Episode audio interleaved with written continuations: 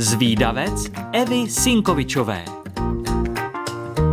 Moji milí zvídavci, vítejte u dalšího dílu. Pojďme se rychle něco nového dozvědět. Malý zavalitý klokánek byl v minulosti zaměňován za hlodavce, ale opravdu je to vačnatec. Je jedním z nejmenších druhů klokanů. Má mohutnou hlavu, hustý kožíšek, velký, bývá většinou kolem 50 cm a váží kolem 3 kg. To je klokan kvoka. Žije na jihozápadním pobřeží Austrálie v lesích i na vřesovištích. Živí se trávami, listy, sukulenty, kořeny a semeny a stejně jako krávy nebo kozy potravu přežvikuje a někdy spolkne, vyvrátí a opět přežvíká. Dokonce si tenhle malý klokan zvykl pít slanou vodu z moře.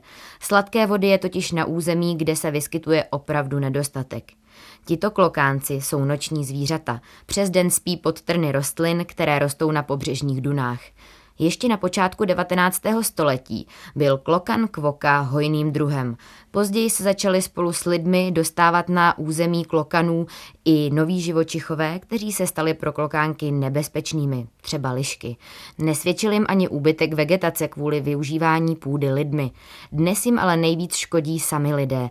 Do roku 2013 klokan kvoka moc nikoho nezajímal, ale pak vznikl článek v novinách, kde ho autor nazval nejšťastnějším zvířetem světa. Přidal spoustu fotek, kde se kvoka zubí do kamery a kvoka se stal miláčkem internetu. Opravdu vypadá, že se usmívá úmyslně a chce se s vámi fotit, i když je to zkrátka jen jeho běžný výraz. To, že se ale vůbec nebojí, je pravda. Lidé začali za kvokou jezdit, selfie s ním chtěl mít každý. Přílišná popularita Klokánkovi uškodila.